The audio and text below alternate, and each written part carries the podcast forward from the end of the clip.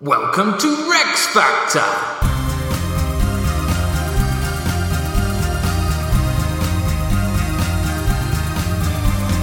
This week, Elf Gavu of Shaftesbury. With your hosts, Graham Duke and Ali Hood.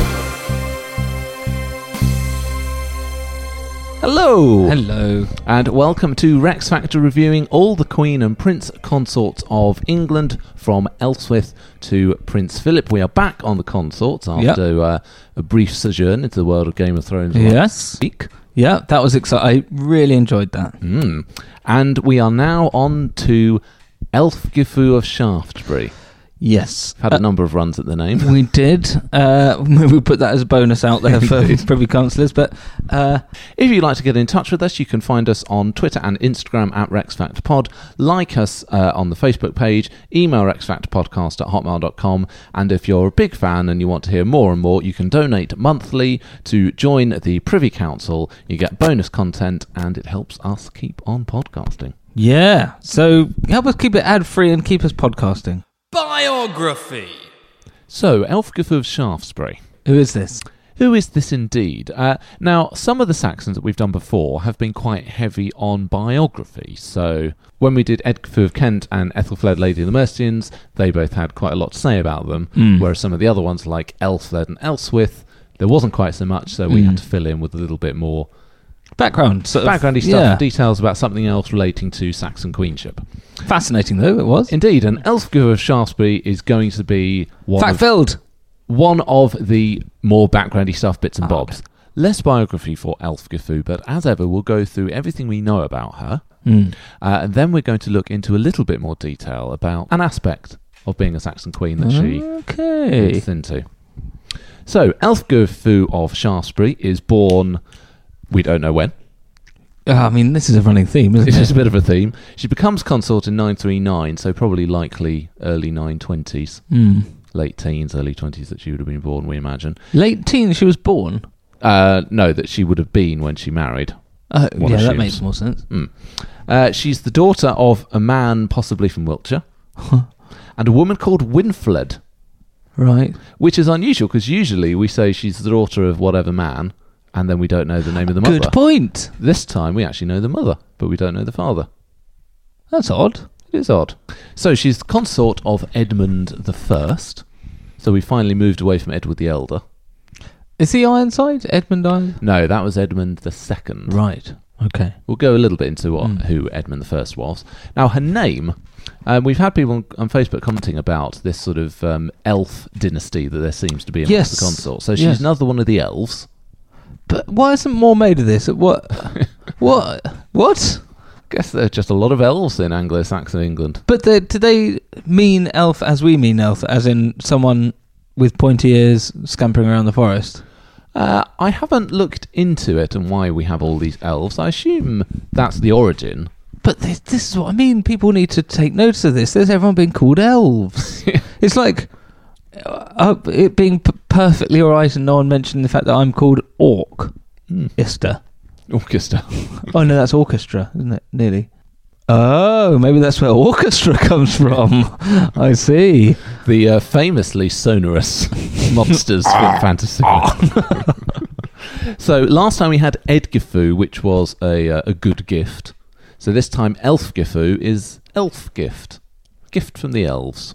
Uh, as ever, please do send in your hashtag consort cards. We don't have any heritage playing cards for the consort series. We don't have at this period any contemporary portraits or likenesses. Nope. So if you can send them in to whichever of our social media, your own version Hmm. Mm. of a heritage playing card for this episode, it's be a lot of fun when we get to the end of the series. Put them all together. Yeah, we've had some hilarious ones. We've had some beautiful ones, and each one we've massively appreciated for the effort that's gone in. So even if you can't draw, if they give you a feeling, go with the feeling. A little stick woman, Hmm. Yeah. pointy ears in a box, yes. There being you go. delivered by Santa's help. You've seen my picture, haven't you? though? So, what we know about Elf Gifu of Shaftesbury, as we said, the father and any possibly possible siblings, we don't know. Hmm. Don't know a name. Hmm. Likely would have been a powerful landowner, possibly in Wiltshire, that sort of area. But as we said, unusually, it's the mother that we know. Yeah. The reason that we know about her is because of a later charter during the reign of Edgar the Peaceable, in which he identifies a woman called Winfled as his grandmother. Oh. And because it's not on one side, we assume therefore that this must be The other. this one. Yeah. So what? So So this is from the so there's a charter where he grants obviously some land to her, or she's mentioned in it, and also there's a will from the 950s or 60s for a lady called Winfled, Yeah. um, who is a major landowner in Wessex. She's got territories in Hampshire, Dorset, Somerset, and Wiltshire, Mm. and also connections to royal abbeys at Wilton and Shaftesbury. Oh, I see. So thus we've got a very prominent landowner called Winfled, who's a grandmother potentially of Edgar the Peaceable, Mm. and who has an association with Shaftesbury, as does Mm. This mother fella. Yeah. of Phil This. Shaftesbury. So lady. that's why we assume that this is probably the mother. That's a safe bet, isn't it? I think so. Yeah. Anyway, we don't know exactly when Elf Phil Shaftesbury and Edmund I get married. The first child is born in about 940, and Edmund became king in 939 at the Mm. age of 18. Mhm. So one assumes that if not when he became king, it must be neither just before or just after. Yeah. Yeah. Um, now, the land that either the mother or the father, depending on who had it first, would have had, would have made Elfgifu quite a wealthy prospect Yeah. for the young king. But it's quite a stable time when Edmund becomes king. We've had a lot of these succession crises and who's going to be king, the mothers fighting each other, and all the different Oh sons. yeah. But for Edmund, it's very different because he was the eldest son of Edgar of Kent and Edward the Elder, so that's Mhm. by the third marriage. But he was acknowledged as heir by his half brother Athelstan. Mm, yes. So by the time that Athelstan dies in 939, there isn't any competition at all. Everybody for a long time has been certain that Edmund is the one that's going to rule next. Yeah. Thanks, and that's all thanks to Athelstan not having kids and And possibly doing a deal with uh, Edgarfu. yeah. So, uh, Edmund um, was already a very prominent figure at court. He was said to have fought heroically at the Battle of Brunanburh, Oh, big one. a couple of years before Athelstan dies, as we said, completely unchallenged as king. When he became king, his early reign was dominated by those pesky Vikings. Oh, they're still around, are they? They are, because Athelstan had managed to effectively create pretty much the borders of England as we know them today. Mm. But unfortunately, pretty quickly into Edmund's reign, in all that uncertainty when one king dies and new youngster Mm. has to establish himself, Olaf Guthrisson, uh, sort of a Irish Viking, Norse Viking. Oh, in York. Yeah, Yeah. retakes Northumbria, Yeah. retakes York, retakes the five boroughs. So all that hard work's got to be done again. That's a Beastie Boys album. All that hard work's got to be done again. Oh, Five Boroughs. Five boroughs. I think it is. Write in if you know. I mean, don't write, but you know. Uh, but Edmund is up to the challenge because by 944 he's won all of it back again. Boom. Northumbria, five boroughs, it's all back. Brilliant. Now, in terms of what Elf Gafur of Shaftesbury is- is getting up to in this time, unfortunately, we don't really know. Well, this is a big whack of her life here, isn't it? Well, yeah, so she seems to have been completely overshadowed by her mother-in-law, Edgafu of Kent. Oh yes. So we said last time when we did Edgafu that she actually goes through quite a few periods, and it almost Mm. seems to be that there's only room for one powerful woman in the Yeah. royal family at a time. But she did an awful lot. Edgafu does an awful lot. Mm. She is witnessing charters appearing high up the list, which indicates that she's one of the key advisors at court for Mm. Edmund. Uh, in contrast, Elfgafu only witnesses one charter, Mm. and she's 12th on the list. Mm, that's not so hot. And it's still the case in Wessex, in England now, as it is, that they are not crowning their consorts as queens. So she is described on the charter as concubine regis, A royal concubine. concubine of the king. Wow. But if we recall when we did Elfled and we talked about Anglo Saxon marriage practice, Mm. concubine doesn't necessarily mean what we would think of it as today, as just being, you know, a l- bit of fancy thing on the side for the king, but rather it reflects that the marriages were perhaps not completely canon in the eyes of the church. So they could be Ah. a bit more take a wife, not tick all the boxes, not do it in church, Yeah. almost common law marriage. And then get rid of them when they like. But then you could drop them when you like. So perhaps that's what Edmund's done. He maybe hasn't gone through all of the rigmarole, Mm. signed all of the boxes, Mm. but she is still his wife and consort. Okay. And the fact that she's signing uh, documents means that She's certainly no concubine as we know it today. Exactly. So she's not completely hmm. insignificant, powerless. And also, you know, early in the reign, they're both quite young. She's going to be producing children at this Mm. point. So, you know, perhaps over time would be an opportunity for then her influence to have increased Yeah. once that was done. Unfortunately, though, she doesn't have a very long time because in 944, Elfgifu of Shaftesbury dies. Hang on. So all we know is that she has a mother and she signed one thing. And she has some children. Oh yeah, true. That's important. William of Malmesbury uh, wrote that for some years she suffered from illness and gave to God a soul that it had purged and purified. What? She died and was nice. Right. okay. Good. So she's buried at Shaftesbury, Mm. which is this nunnery with which she is uh, strongly associated. Mm. And p- quite quickly after that, a cult develops around her. Why? Miracles are reported at her tomb, Oh yeah. and she is venerated as a saint. Is- so she is, in actual fact, Saint Elfgifu of Shaftesbury. She's is she still a Catholic saint then? How does Um, that I d- work? I, don't quite know how it works with this because a lot of the English Saxon saints don't necessarily appear. I don't know if they're almost like sub saints or something. sub saints or a different branch. But nevertheless, not much to go on in terms of life, but in death, Go on. she's achieved a very high status. Is she? Well, she's a saint. Oh, she's a saint. Yeah, yeah, yeah. Hmm. Anyway, that's not an awful lot of information, obviously, No. but we're going to try and uh, pick that apart and review it. Battliness! So uh, I'll be honest, I haven't really found anything at all to go on here. Well, it sounds like you didn't try very hard, Graham. You had a lot of info there. You need to pick apart. There's no real evidence of independent action or her doing really anything outside of the obvious. Yeah. I fear there's got to be a zero for battliness. Mm. I think maybe. Oh, Scandal! I mean, she becomes a saint, so uh, oh yeah. unfortunately, It's like minor scandal score. I don't really have anything to Mm. ding that bell that we finally got out again. Finally found it, but it is going cold. It's getting very cold. I fear it's another zero for scandal.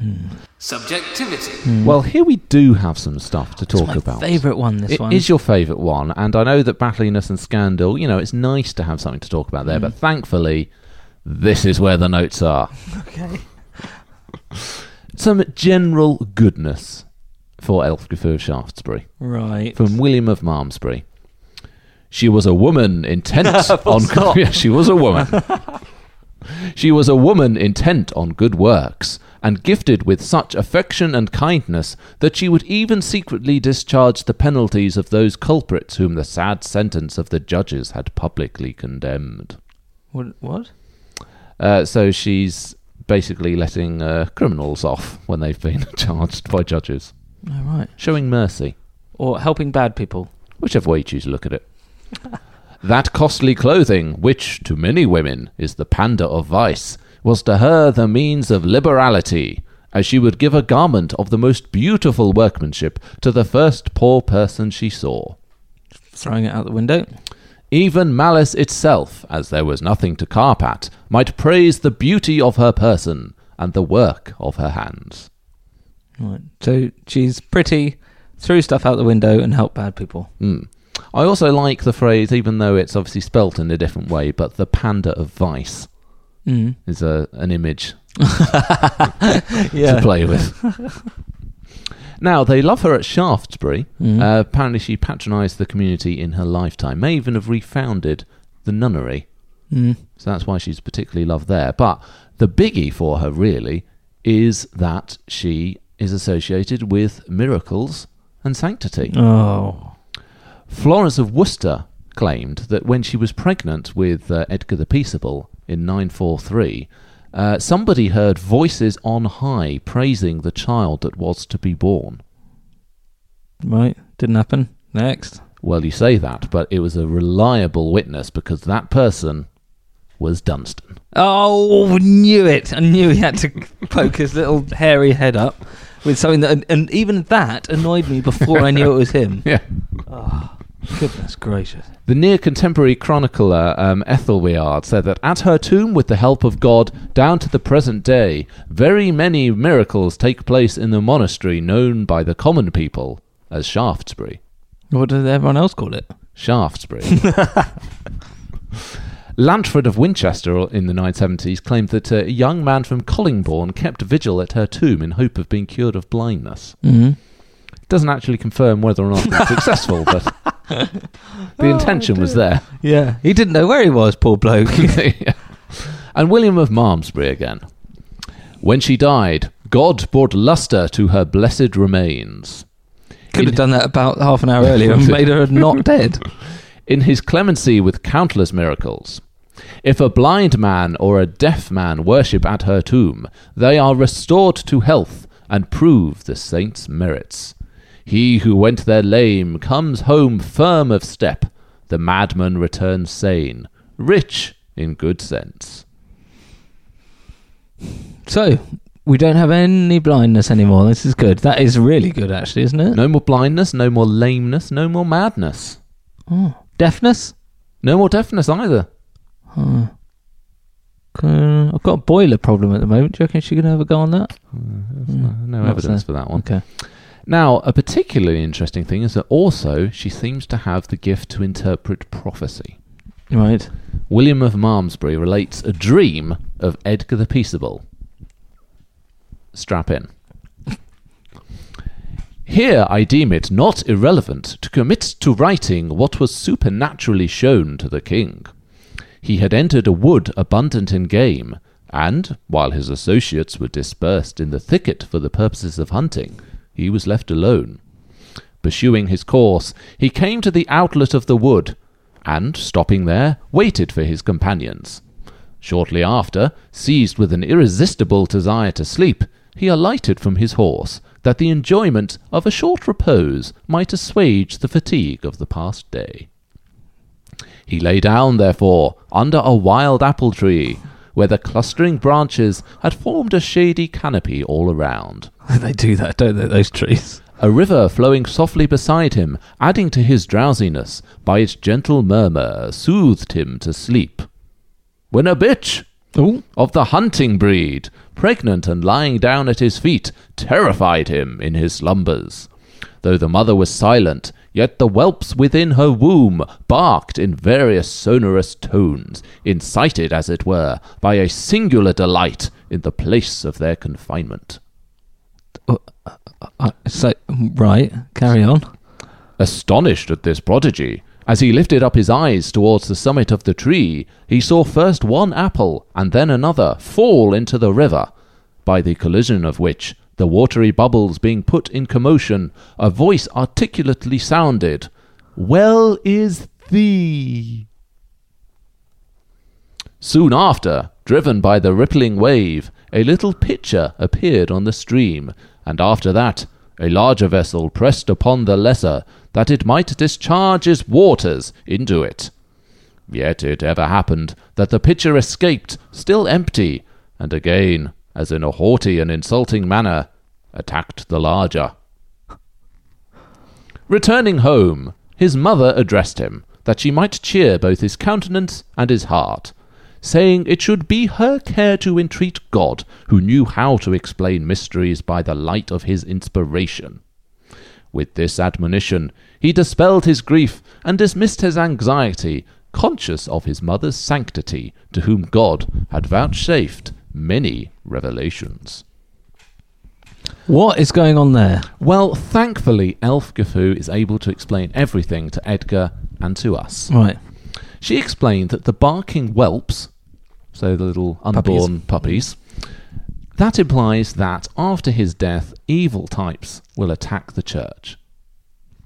Right. The apples represent his two sons that he will have, That's more straightforward. with supporters of the first apple clashing with those of. No, with the supporters of the second apple clashing with those of the first apple. right. The pictures represent Viking attacks which would follow after his death, but she reassures him that our angles, when they seem to be completely subjugated, shall drive them out. Uh, Saxons. Accents, yeah. Right. I mean, I think if I were asked to do a prophecy for him, given what's gone on in the past, Viking attacks Mm. and not terribly secure lines of succession, it's pretty pretty easy uh, prophecy. What was the one about the dogs in the belly though? Uh, that's the evil types will attack the church after he's dead. Right. But remember, she isn't the one that has the prophecy. She interprets the dream, Right. which was much harder to do. Yeah. Now, some people might pour scorn upon whether this is a realistic thing to have actually happened, not least because Edgar's probably a baby when she dies. Clearly, it's written after the fact, but nevertheless indicates the fact that she was seen in a very holy light. Yes, that is the the most we can get out of that. That's good. Indeed. But it's all there and it's all seeing her in a holy light because she is Saint Elfgifu of Shaftesbury. Mm. She becomes a saint. Her fame eclipses that of the first abbess of Shaftesbury, which is um, Alfred the Great's daughter, Ethelgifu. Oh, do we? No, so a sister of Ethelflaed, Lady of the Mercians, and of Edward the Elder, Right. but not one that we've ever actually spent any time with. Uh, calendars and litanies of the saints from the period e- indicate that she was uh, a popular saint in the decades that follow. Mm. So she, you know, she is quite a, a revered name Mm. at the time and thereafter. William of Malmesbury probably has got all of these lovely quotes because he is drawing upon Evita, not Evita, a Vita or a life, Oh, right. Yeah. a hagiography, which probably would have been written about her as a saint but doesn't now survive. Mm. A little bit like the uh, biography that he found of Athelstan's that has since been lost to history. that well, he's- yeah. conveniently he's the Useful. only person Yeah. that ever got to read Mm. it. Um, but nevertheless, we've got these stories of miracles. She's clearly well thought of at Shaftesbury, and you know we um, we don't usually we don't say this within the episode, but we did it in the um, the animated show. That in my notes Mm. I have like for battliness I've got warrior and then wimp. Mm. For Oh, yeah. subjectivity I've got saint and sinner. Wow. She is literally a saint. Yeah, that- yes. I mean that is ticking the box. That, yeah. But then when you open the box, there's not much in there. I will give her half a point for founding charity shops. Full stop. Mm-hmm. Zero point five from Ali. Yeah. Not tempted by the uh, interpreting what apples banging into each other means? No. That's it. You can do that at any fairground. You go to a blooming. I don't know what I mean. But no. Well, as as ever with this series with the Saxons, it's tricky because one assumes that as consort to Edmund, as the mother to two kings, as um, someone that becomes a saint, Yeah. she must have been pretty well thought of, which Mhm. suggests that she probably was doing lots of lovely deeds, like you know giving away all her lovely clothes, being very Christian and pious and good. Mm. But unfortunately, it's kind of hidden between the lines in terms of what she actually did. We don't have lots of concrete examples. And although we do have quite a few examples there, they're not all necessarily Yeah, the exactly. most Yeah. clearly factual. That is such a lovely way of putting it. Um, but I'm going to be a bit more generous because I think there's evidence to suggest that people thought she was a good egg. Mm. So I'm going to give her a three. Whoa! Okay, right. I mean, that's still, you know, three out of ten. That's quite Mm. low. But, you know, I mean, she does become a saint. She represents something significant. We're thinking of, you know, legacy and Mm. of worth to the community. Mm. They obviously valued her. Well, all right. I suppose they're, uh, they're her only point so far. So that gives her a score of three and a half, which takes her total score up to three and a half. Longevity. well, she has to score here. Mm. You can't deny her that. Yeah. Hmm. She is consort from probably 939, we Mhm. don't exactly know, Hmm. to at some point in 944. Oh dear. Again, we don't exactly know. Yeah. So we'll call that a full five years. Okay. What did she die of, by the way? We don't know. Okay. Uh, William of Malmesbury said that she'd been suffering from illness for a number of years, but it's also possible that he might have been confusing her with Ethel Gifu, the uh, Ah. original founder, because she probably was ill. So it might be that the whole foundation refounding thing, he might have mixed the two. He might have even mixed Slightly. up his because his is the only word we've got to go on on the. Ah. Oh, no, we had uh, Ethel the Arts Chronicle and the chap from uh, Okay. Winchester that said that there was a blind man from Collingbourne that was Oh, uh, not to be blind anymore. Yeah. Anyway, so she is consort from 939 to 944. That's five years. And when we put that against all the other reigns, that gives her a score of five and a half out of 20, Hmm. which is 41st, Out of. 50 something. Oh dear. Not massively high. No. Dynasty, not the program. Well, she does do some stuff here.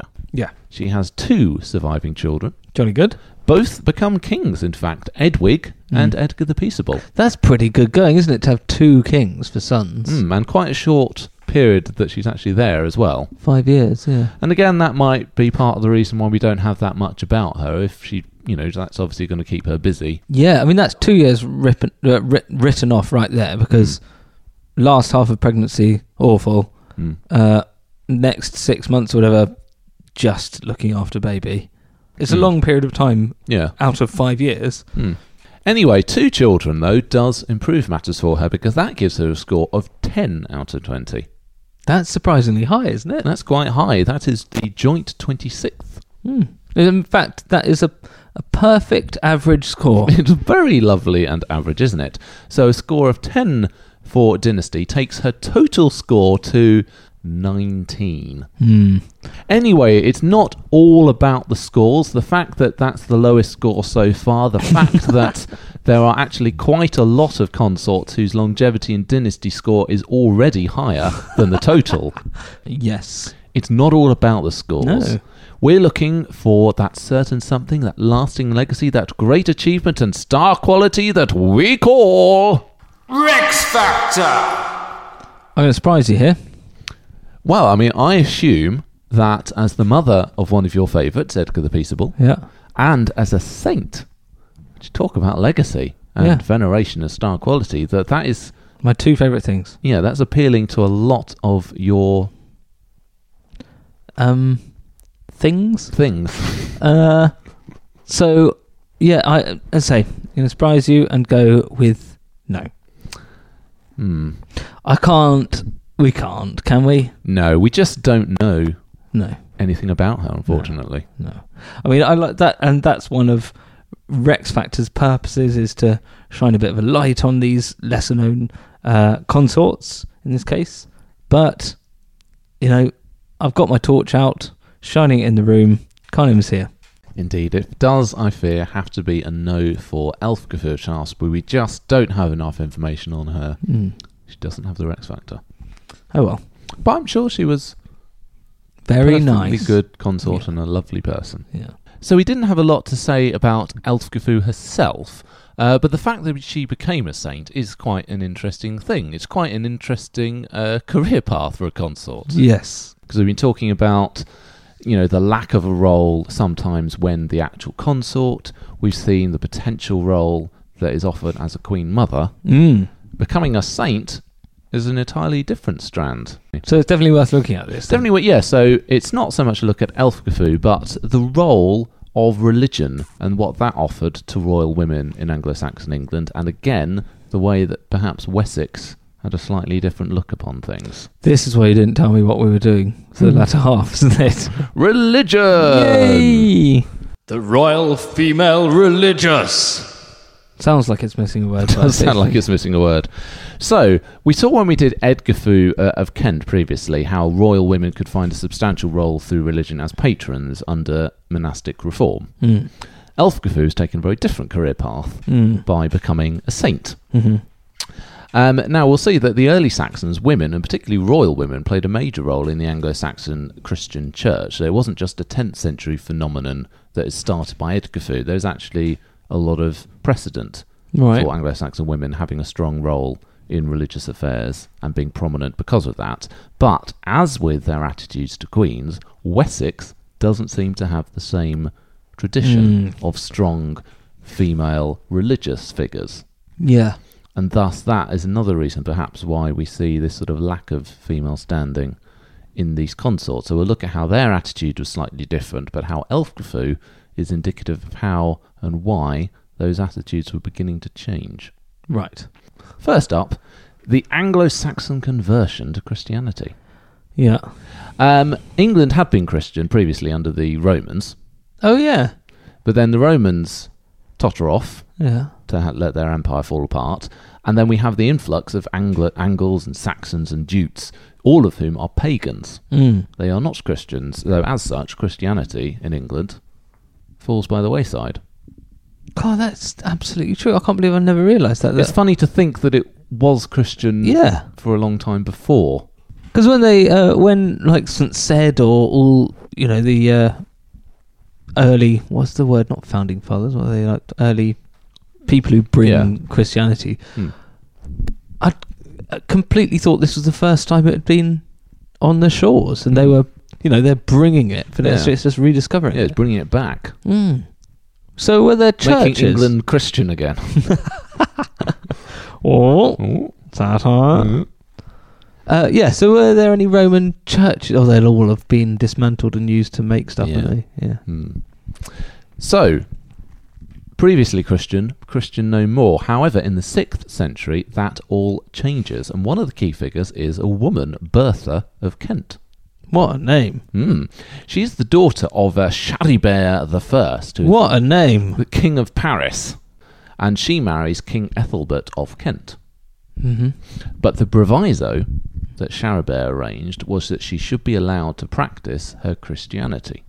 Oh, so Paris has got it. But Bertha comes over, brings a priest, sets up a little church, and she is allowed to practice as a Christian. In 597, influenced by Bertha, his wife, Ethelbert accepts a papal mission seeking to send over some missionaries and convert the Saxons back to Christianity. Right. Mm. So this is the mission of Augustine. Saint Augustine, who comes over and makes the Saxons Christian again. Uh, indeed, Ethelbert himself was baptized, most likely at Canterbury, Mm. which is why, of course, Canterbury ultimately becomes centre of Ah, English Christianity, because right. that's where it all begins with Augustine. Bertha allows Augustine to use her chapel to perform mass and baptisms, Mm. and she is recognised as having a very important role in the future spread of Christianity. So in 602, Pope Gregory I writes to Bertha.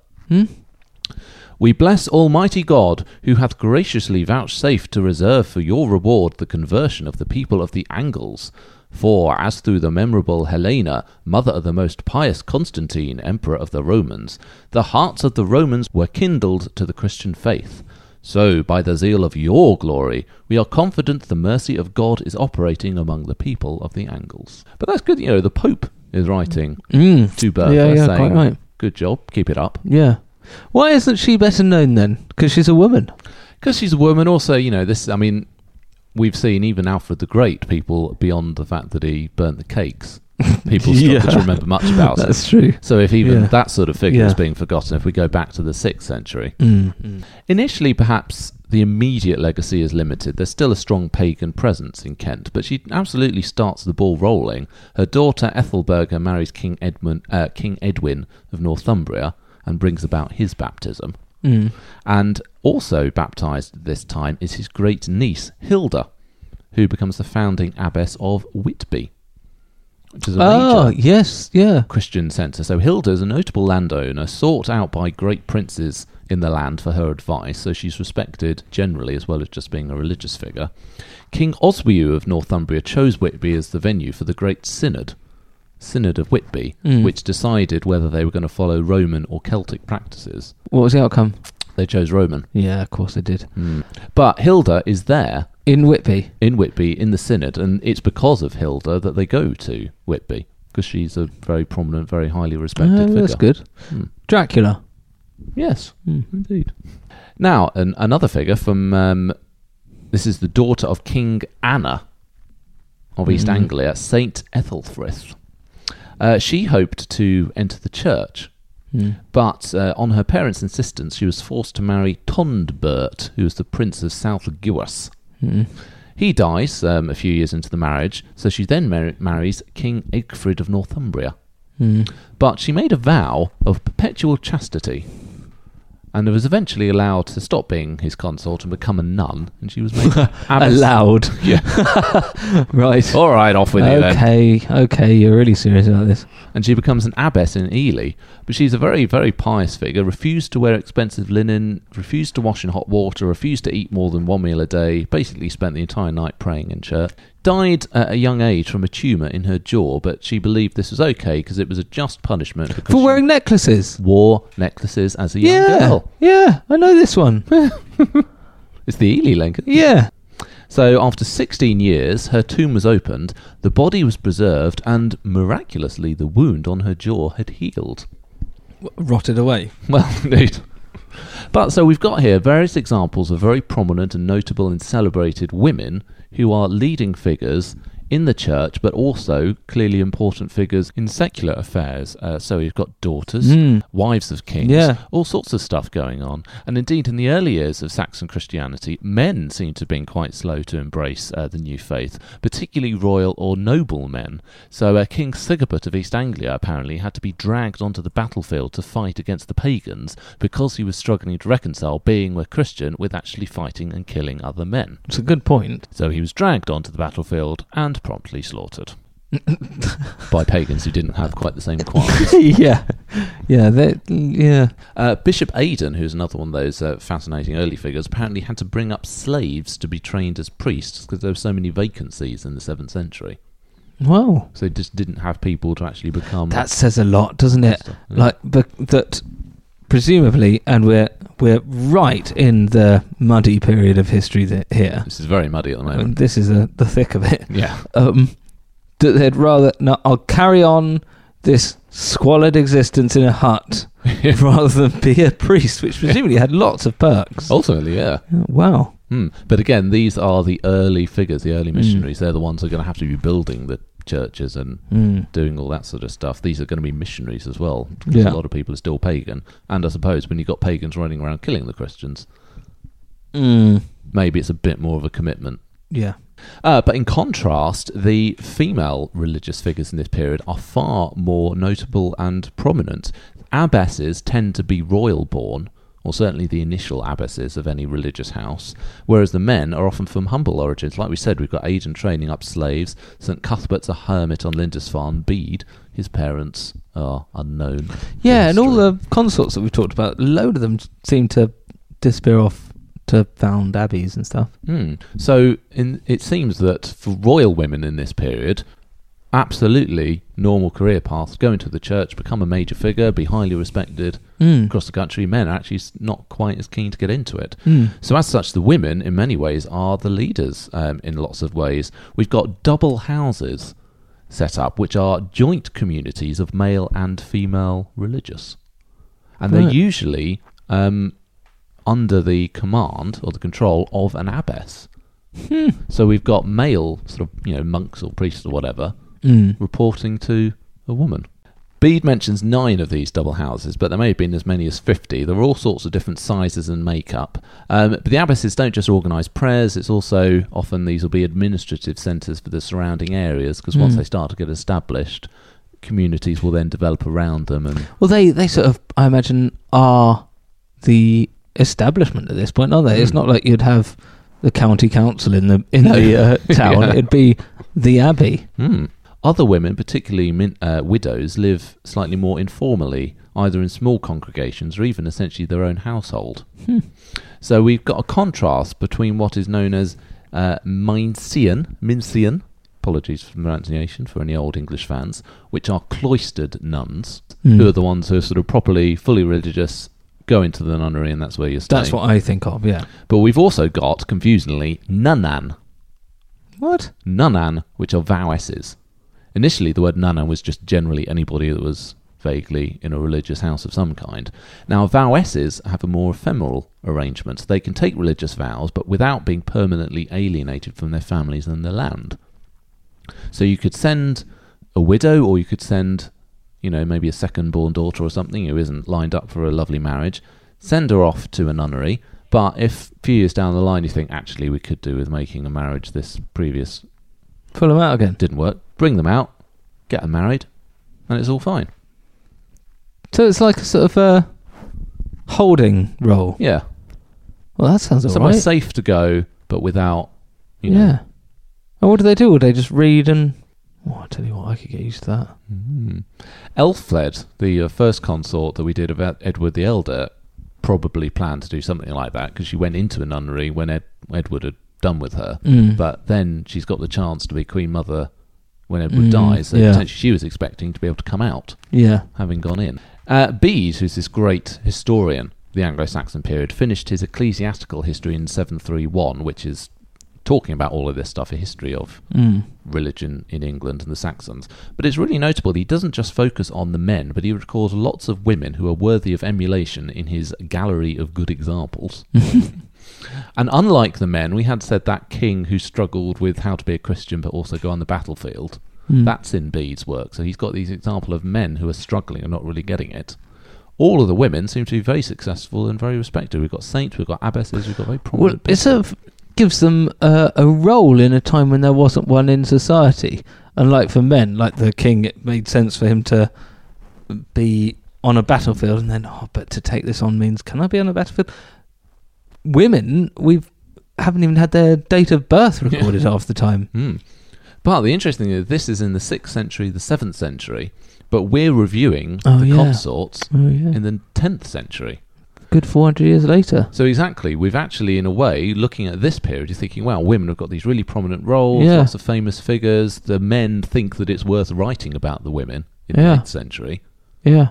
So, what happens that we get to, you know, all the Wessex consorts and they don't even let them be queens? Yeah. But it seems to go down in what's known as the second phase conversion.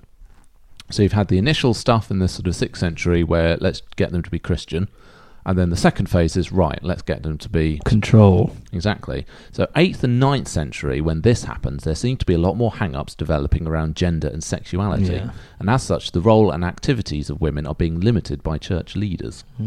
So in the 7th century, a figure called Aldhelm wrote that pure virginity is preserved only in the fortress of the free mind, rather than being contained in the restricted confines of the flesh.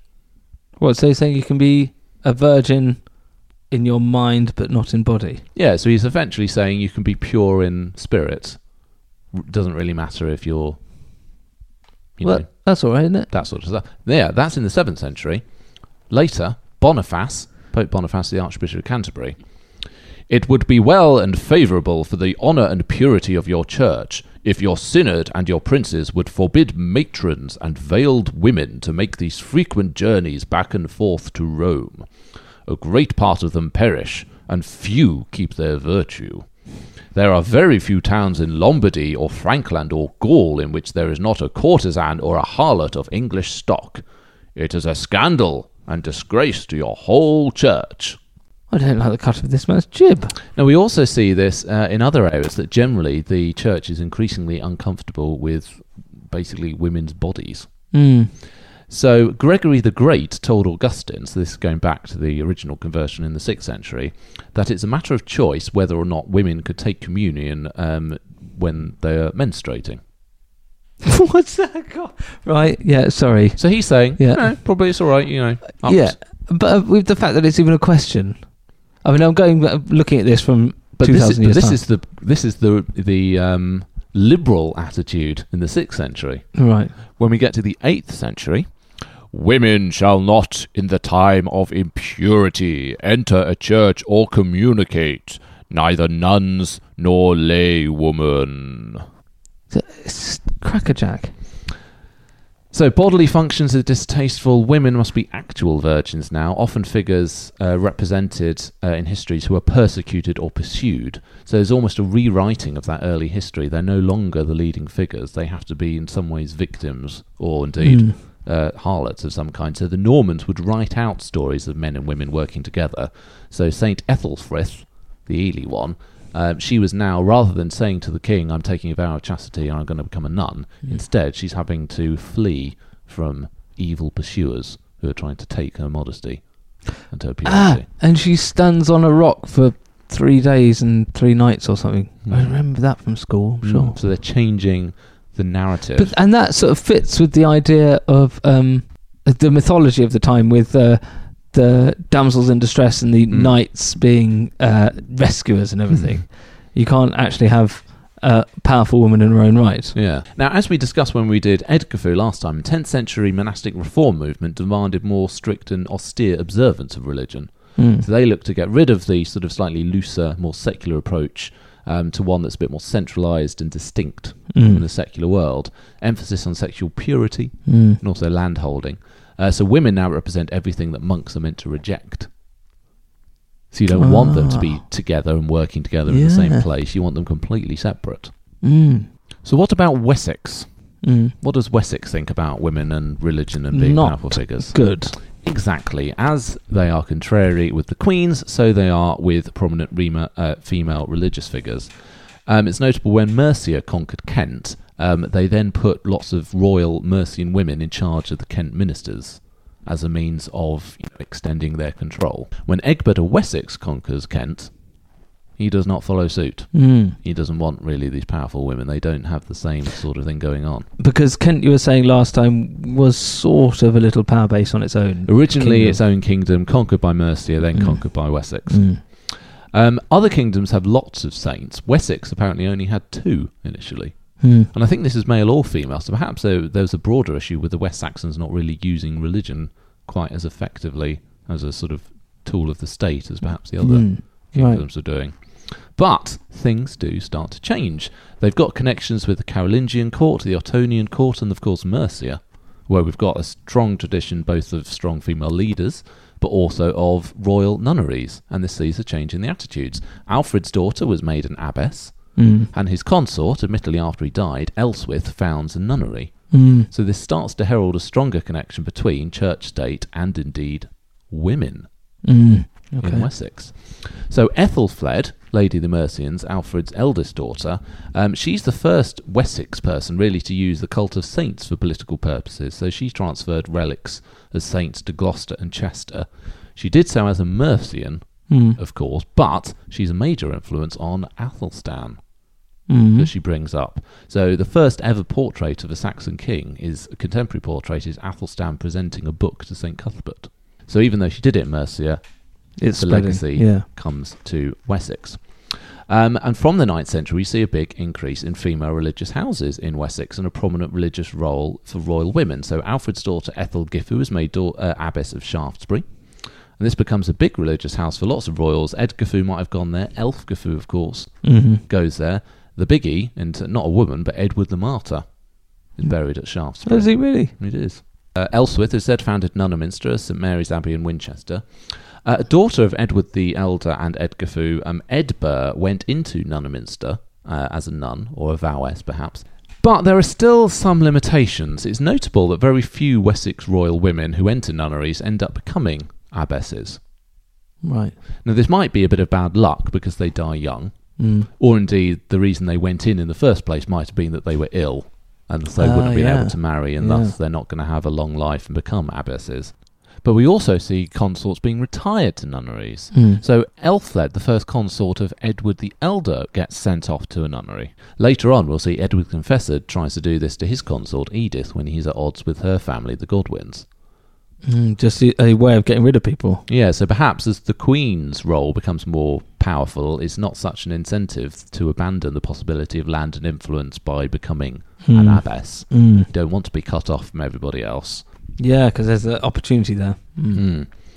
Now, there's a clear motivation for nunneries to develop cults around figures from the royal house, whether they be male and female, because um, they will then receive more patronage, they'll be more likely to survive as a royal house. Mm. But it can't just come from the nunnery, it's got to come from the people. And indeed, for it to really catch on, it's got to be promoted by powerful people at court. Yeah, what's the motivation then? Well, it seems like there is a growing awareness in Wessex, partly perhaps originally inspired by the fact that Ethelfled and Athelstan see, hey, you know what, it's really good having saints that everyone can kind of get around and think that this adds lustre. But perhaps they then start to realise that queens and mothers could be used to enhance the royal house by becoming Oh. saints. There's a dynastic element to it, because obviously early saints like um, Saint Ethelfrith that we mentioned and figures like Bertha, these are uh, daughters of kings. So Yeah. they are very prominent and notable women by birth. Yeah. But the consorts are marrying into the royal Yeah. family, so they're not bringing this luster. They can uh, in afterlife. They can after their life if they become saints. Yeah. So, if they're not around like Edgar Fu to become a prominent queen mother, you can retrospectively make them prominent by them becoming a saint. And thus, her cult is widely promoted during the reign of her y- younger son, Edgar the Peaceable, because if his mother is a saint, what does that make him? exactly, Yeah. hence his dream, which he interprets for him God, that's good, isn't it? even though it never actually happened, of course, but the story needs to be there to demonstrate her saintliness and thus his Yeah. greatness. And like being the, it's a bit of a um, Christ complex, isn't it? If you're the sort of, you're the son of a saint. So all of this is good in terms of seeing, again, that role in maternity for the consorts, that the sons are starting to see the way that their mothers can be useful if they are Mm. more powerful and more celebrated. That enhances their own status. Mm. So that's a positive for the consorts in that we've got kings thinking about how women who are or have been consorts Does put them down a specific route, though, doesn't it? but puts them down a specific route and also it means again that we sort of lose an aspect of who they actually are. Hmm. Mm. So with Elfgrafu, it's that har- hagiographical trope thing. We're filling in a template of this is what a good woman does to be seen Mm. as a saint. Mm. We're celebrating her not for who she was and what she achieved, but because she is the mother of the king. And it's a group of blokes after her life saying what they wanted her to be Mm, or so what was it's- useful to them. Yeah, it's a way to venerate the dynasty rather than Mm, the person. specifically the Mm. woman. Mm. Hmm. So it's interesting actually going down the line. Edgar the Peaceable's son, Ethelred the Unready, when he marries Emma of Normandy, Mm. she has to change her name to a Saxon one, and Mm. it is to Elfgifu, Hmm. obviously in honour of Yeah. Ethelred's grandmother. Edgar's Oh, right. mother, That makes Elfgifu. sense. So they've set her up now as this sort of saintly mother of the dynasty. Yeah. Right. So she is. Oh, it's tricky then. I'm, I'm glad I didn't know that before reviewing her because we reviewed her more honestly, but she has great importance to this dynasty then. Retrospectively, is given great significance Mm. because it suits the dynasty. It's the way of using the women Mm. so it's positive for the consorts in that the kings are now seeing the potential for Mm. women being celebrated, but it still wasn't enough for her to actually achieve No. prominence in Yeah. her lifetime. Yeah, yeah, yeah. So yeah, and it's very useful after the fact because everyone's dead. Yeah. So you just make anything Yeah. up. Yeah, But it does at least show that they're getting a little bit more back to where we were 300 years earlier weird. when the women really were very prominent. Wessex, once again, very slowly coming round to the idea that powerful women could be a useful thing Mm. given But the it's- right circumstances. But still, now this power that they do have is tempered and controlled by men now. Yes. Men still Oh. writing the narrative, but they have at least now found a space in the narrative for women. and yeah, whilst forgetting the fact that it was women that started this whole process. Exactly. Correspondence Corner. Please do get in touch and let us know what you think. You can find us on Twitter and Instagram at Rex Factor Pod. Like the Rex Factor Podcast Facebook page and join in the discussions there. Email rexfactorpodcast at hotmail.com. Go to rexfactor.wordpress.com to read the blogs and complete the polls. And please remember to send in your hashtag consort card for Elf Gafu of Shaftesbury. Yes, please. If you'd like to support the podcast, you can leave a review and subscribe on Apple Podcasts, Spotify, Stitcher, whatever you use. And if you'd like to support us financially, then you can donate on a monthly basis and join the Privy Council. You get bonus content such as the Privy Chamber podcast, which we record after each of our normal episodes. Depending on the level you donate at, you could also get special episode access, mugs, T-shirts. all sorts of fun. What was that things. last privy chamber we did? I really enjoyed that one. Was that the one where we talked about Notre Dame? Yes. Yeah, yeah, that was good. And we've got some new Privy Councillors to welcome. Oh, legends. Stephen Atkins, Hello. Cressida Power. Oh, hello, Cressida. Hamish Goodwin, Good name. Kendra Court, Oh, Matt Meehan, Megan Chaplin, JC Marsal, Ellen Streitlein, Robin Buchanan, Miles Kerr Peterson. oh, He's the one that got us hashtag Rememberiath into uh, an Yeah. actual book. yeah, Came to see in legend. Glasgow. Louise Bushnell, Thab Deco, Helen Howard, Liz Woods, Johnny Buckley, and Teresa Scholblom. Arise, one and all, you absolute stars. It seems like, thanks to you guys, we'll be coming back next week to do another one. I've got some messages from some of our previously new Privy Councillors.